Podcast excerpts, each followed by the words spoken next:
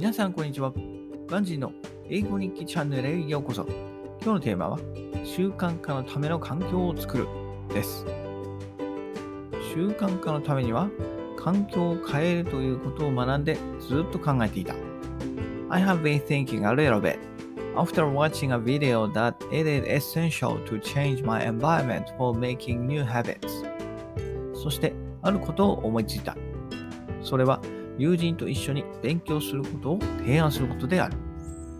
And I came up with an idea that I will ask my friend to study together. 勉強仲間がいることで、サボることをなくすことができると学んだ。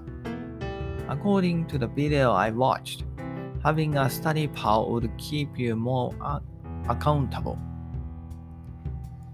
なので、早速友人に連絡し、木曜日にテレビ会議することを約束した。So, I contacted him today and we will see each other this Thursday through the internet. その時に近況を話しつつ、一緒に勉強することを提案してみたい。I will catch up with him and suggest studying together. 以上です。バイバイ !Have a nice day!